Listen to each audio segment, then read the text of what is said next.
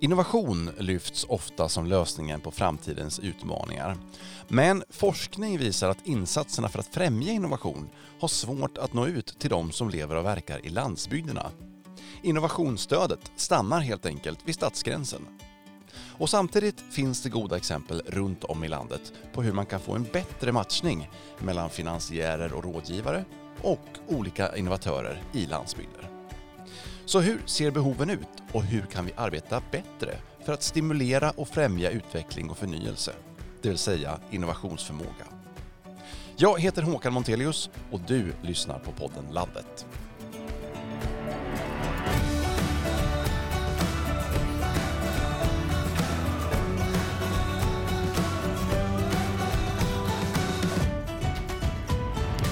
Innan vi inleder dagens samtal så tänkte jag att vi först ska reda ut själva begreppet innovationsfrämjande.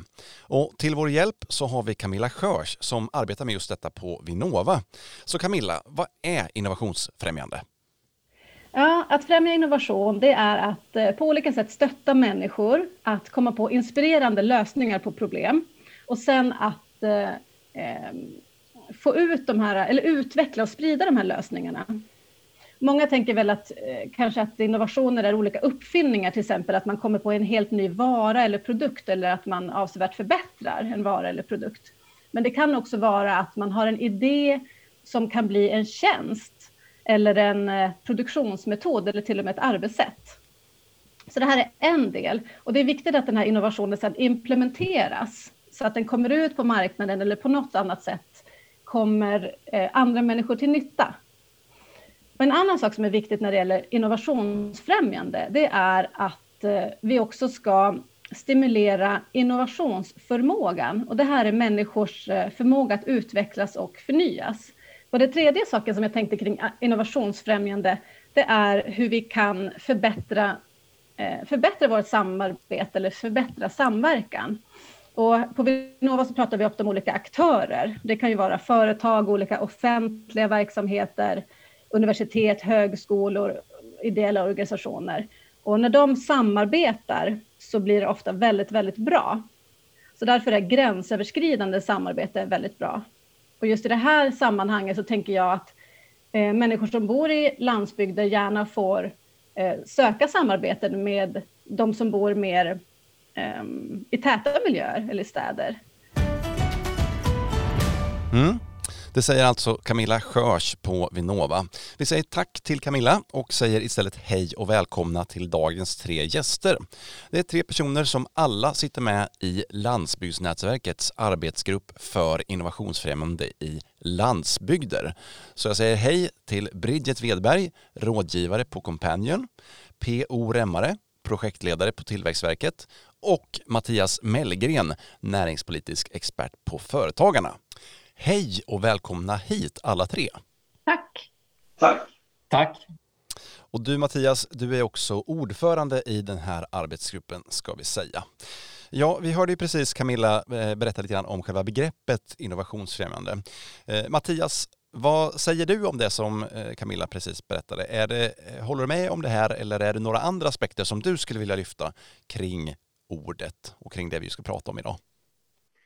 Alltså först skulle jag säga att det är viktigt det Camilla säger att innovation handlar inte bara om de här alltså akademiska eh, uppfinningarna med hög teknologisk höjd eller akademisk höjd. Det handlar om idéer som löser problem. Och, och vad det nu är, det, det är beroende på var, var man är, vilken, vilken del av landet eller vilket kontext man är.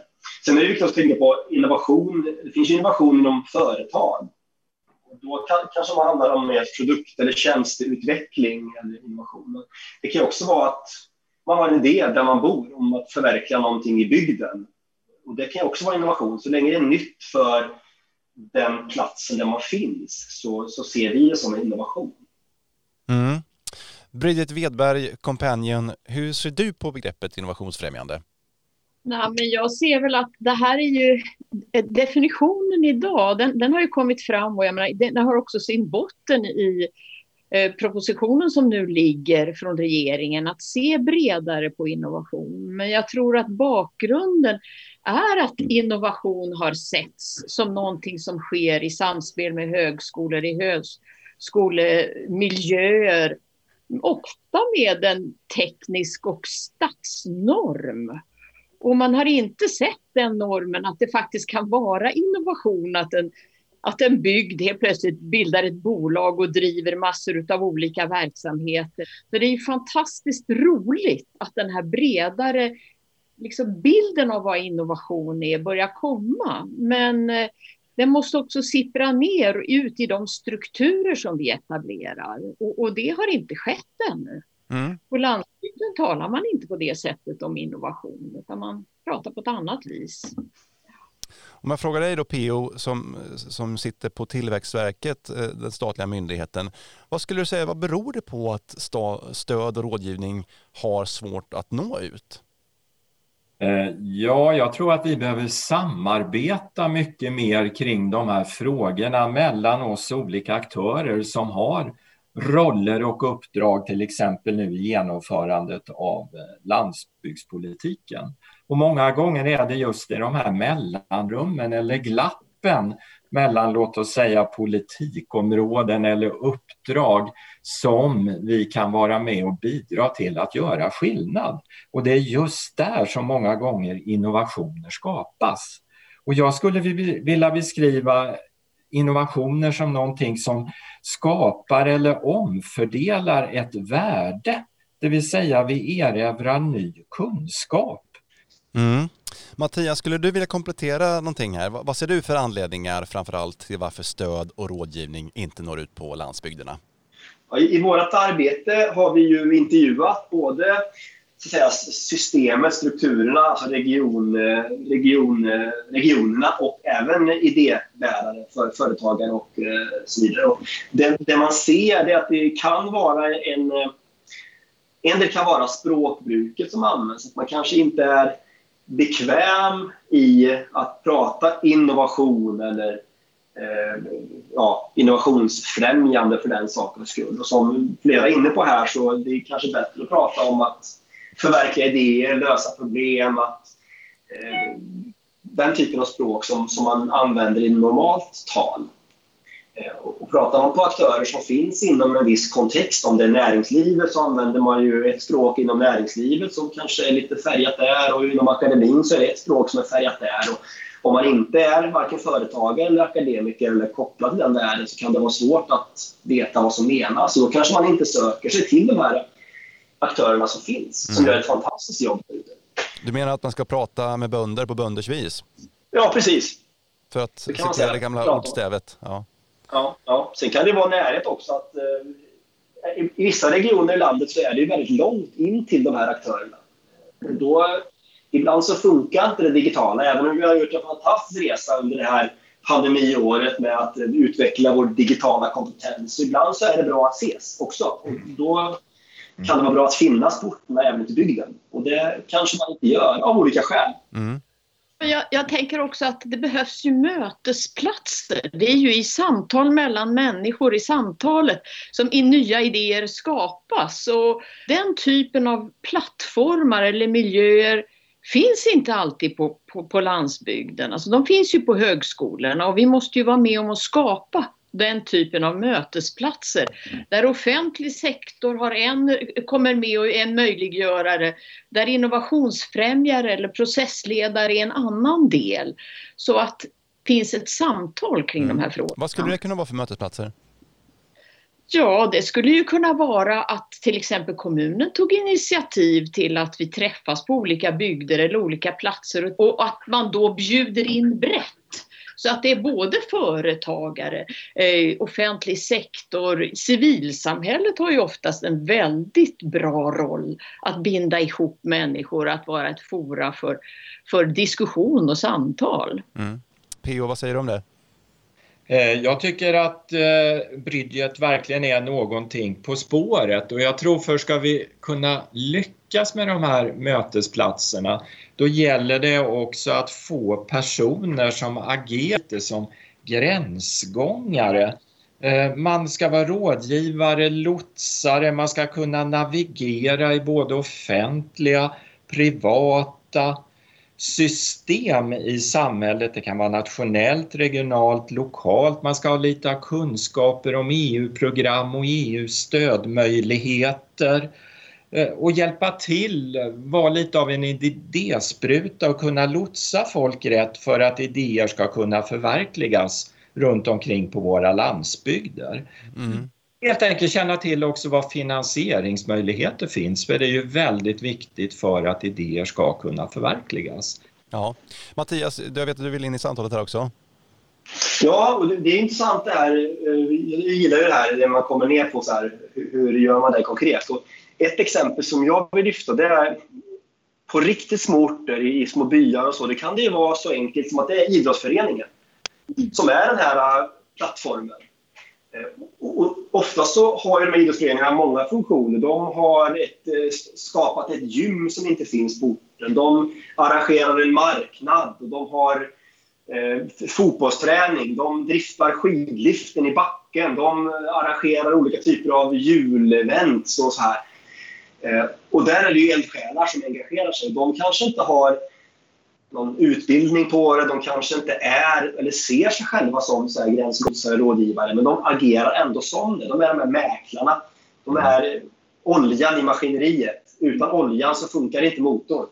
Eh, de är viktiga. Sen finns det ju det är ett perspektiv där vi lyfter ner det på så här minsta lilla idé. Liksom. Men lyfter man upp det liksom några nivåer till att prata företag och, och, och den typen av innovation, då, då, kanske man behöver ha andra aktörer som ju kan vara en lokal sparbank eller de här aktörerna som finns på mindre orter också, eller fanns. För där har vi en utmaning också, om man lyfter en utmaning. Och det är att vi ser att bankkontor läggs ner i stor utsträckning. Mycket av servicen dras ifrån landsbygden. Eh, det finns brist på bredband. Vi kommer inte nå våra bredbandsmål som det ser ut nu. Eh, och det här ser man kanske inte i större städer, för det finns inte problemet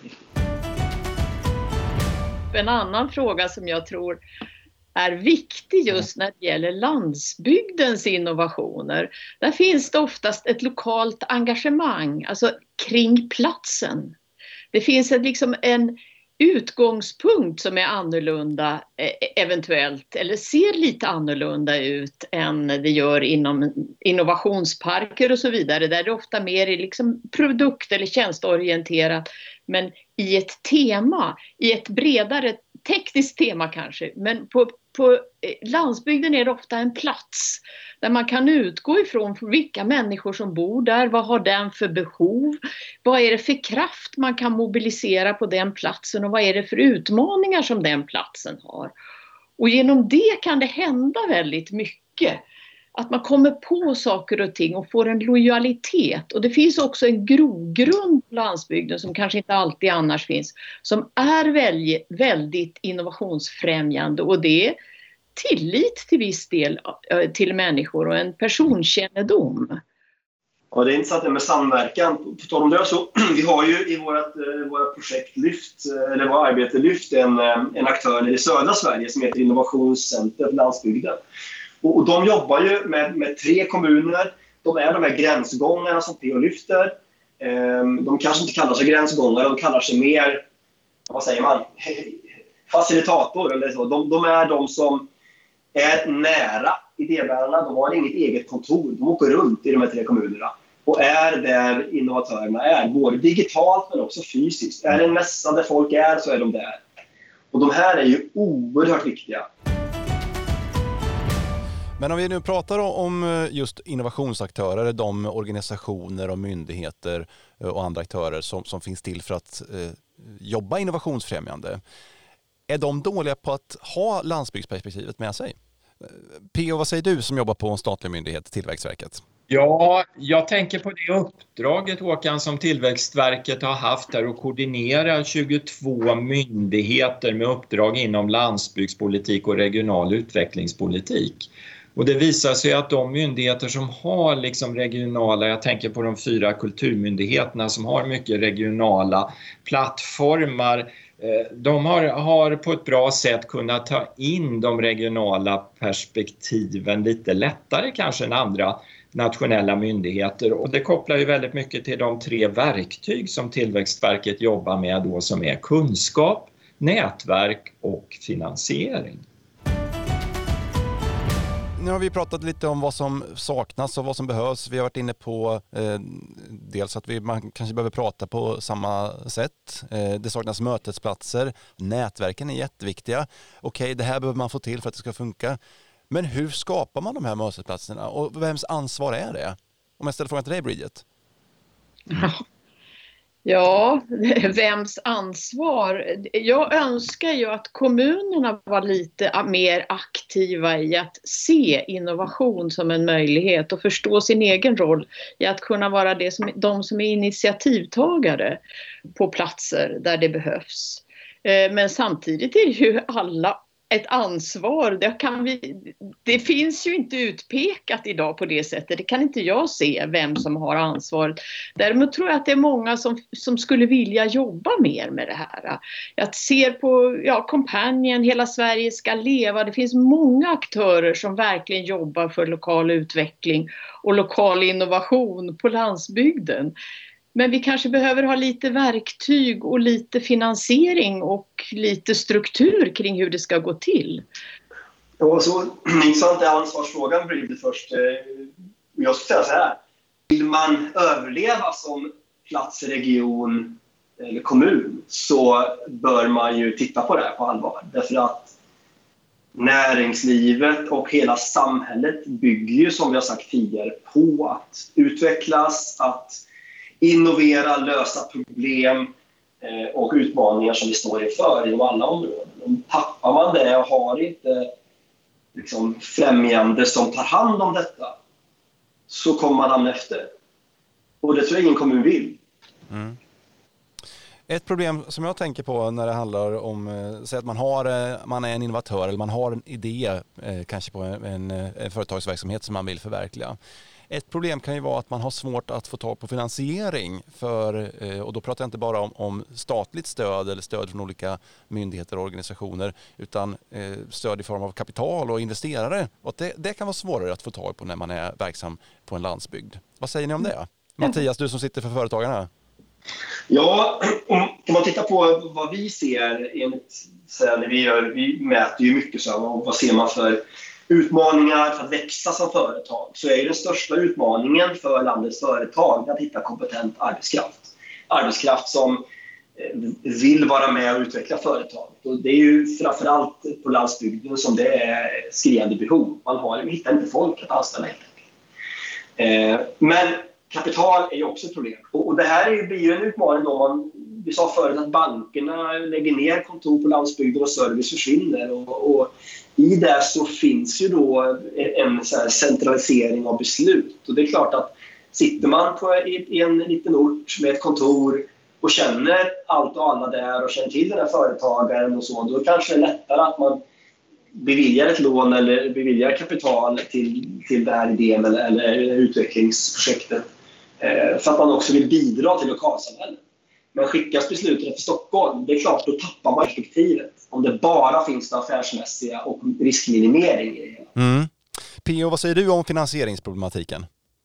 Ja, jag tror det är viktigt att vi jobbar med att utbilda och sprida kunskap om de särskilda behov och utmaningar som det innebär att driva ett företag på våra landsbygder och att den här informationen sipprar fram till finansiärer, offentliga, privata, kreditgivare för att det här ska kunna lyckas bättre helt enkelt. Och sen är det ju ett problem att det kan ju vara svårt att belåna verksamheter på landsbygderna kopplat till ett lägre fastighetsvärde eller ett mycket lågt fastighetsvärde många gånger också. Mm. Och Bridget, ville du komplettera här också? Ja, jag tänkte lyfta en annan fråga, en annan modell lite grann också. Alltså allt det här stämmer ju och för att förverkliga idéer behövs det pengar. Ibland har vi märkt att just genom de här tillsammanslösningarna, till exempel ett bygdebolag, där man äger ett företag tillsammans, eller där man gemensamt går in och driver en verksamhet som sedan kan ha olika delar. Man kan driva en livsmedelsbutik, man kan ha en förskola, man kan ha några lägenheter, man kanske kan ha ett företagshotell inom samma företag där bygden äger olika delar och då finns det en möjlighet, lättare ibland att allokera kapital. Hörni, vi ska alldeles strax avrunda dagens avsnitt av podden Landet, men jag tänkte bara höra med er, Bridget, PO och Mattias, om ni har några favoritexempel på just lyckad innovation i en landsbygd. Om vi börjar med dig, Bridget. Ja, gud, det är, det är inte så lätt. Jag skulle kunna börja med en litet framgångssaga som jag tycker är Lilla Herräng som har ett dansläger nu som är på 5-6 veckor varje sommar med ungefär 800 eh, gäster som kommer och bor där en vecka i taget eller flera veckor. Och det började genom några samtal mellan den som var rektor på skolan, Folkets husföreningen, en dansglad person och, och så började en verksamhet och en rörelse växa. Sen, sen är det ju bygdebolagen som jag är väldigt förtjust i, där man faktiskt bär många idéer tillsammans och träffas och det blir lite grann som ett innovationslabb faktiskt. P.O. har du något favoritexempel? Ja, jag skulle vilja lyfta eh, arbetet med Glasrikesuppdraget 2012 till 2016. Det var ett regeringsuppdrag. Det var länsstyrelser, kommuner, regioner eh, och nationella myndigheter som Tillväxtverket, Vinnova, SGU, Sveriges geologiska undersökningar som jobbade ihop med det här. Och det kopplar då till de här bruksorterna i Småland med nedlagda glasbruk där man har skapat en ny samhällsinnovation kan man säga, om sättet att samarbeta mellan de här aktörerna. Eh, och att man nu har sanerat en fyra, fem glasbrukstomter. Det har skapat en ny goodwill och dessutom ytterligare en innovation i kölvattnet av det här. Och det är faktiskt när man renar det här glaskrosset så har man då hittat en metod hur man kan återvinna bly ur det här. Och det har liksom blivit en svensk innovation nu som håller på att skalas upp. Jättespännande. Och Mattias, avslutningsvis, har du något roligt exempel som du vill lyfta här? Ja, jag har ju en, personlig favorit som eh, finns eh, 10 mil från Luleå uppe i norra Sverige. Det är Tree Hotel som de flesta tror jag känner till idag. Som ju har Alltså de tog ju egentligen inget unikt. Att bo i träd det har man gjort i 150 år, men det har man gjort länge. Liksom. Det är inget unikt så. Men vad de gjorde var att titta på vad... Det är alltså en li, liten ort här utanför Luleå vi pratar om. Det bor inte så många där och, och, och de tar ju det som är unikt för bygden och eh, använder det. Norrsken, naturen, stillhet och kopplar på då det som är unikt för deras del med eh, arkitektur och design. Ja, dansläger i Lilla Herräng, sanering av glaskross i Glasriket och arkitektritade trädhotell under norrskenet. Det får vara tre härliga exempel på landsbygdsinnovation som avslutar dagens avsnitt av podden Landet. Stort tack Bridget Wedberg, P.O. Remmare och Mattias Mellgren från Arbetsgruppen för innovation på landsbygderna för att ni var med i podden idag. Och tack till dig som lyssnat. Vad tänker du om dagens samtal? Dela gärna med dig av dina tankar och åsikter du också. Du hittar det här poddavsnittet på både Facebook och LinkedIn och du får hemskt gärna lämna en kommentar under det aktuella avsnittet. Och om inte annat så hoppas jag att vi hörs i nästa avsnitt av podden Landet.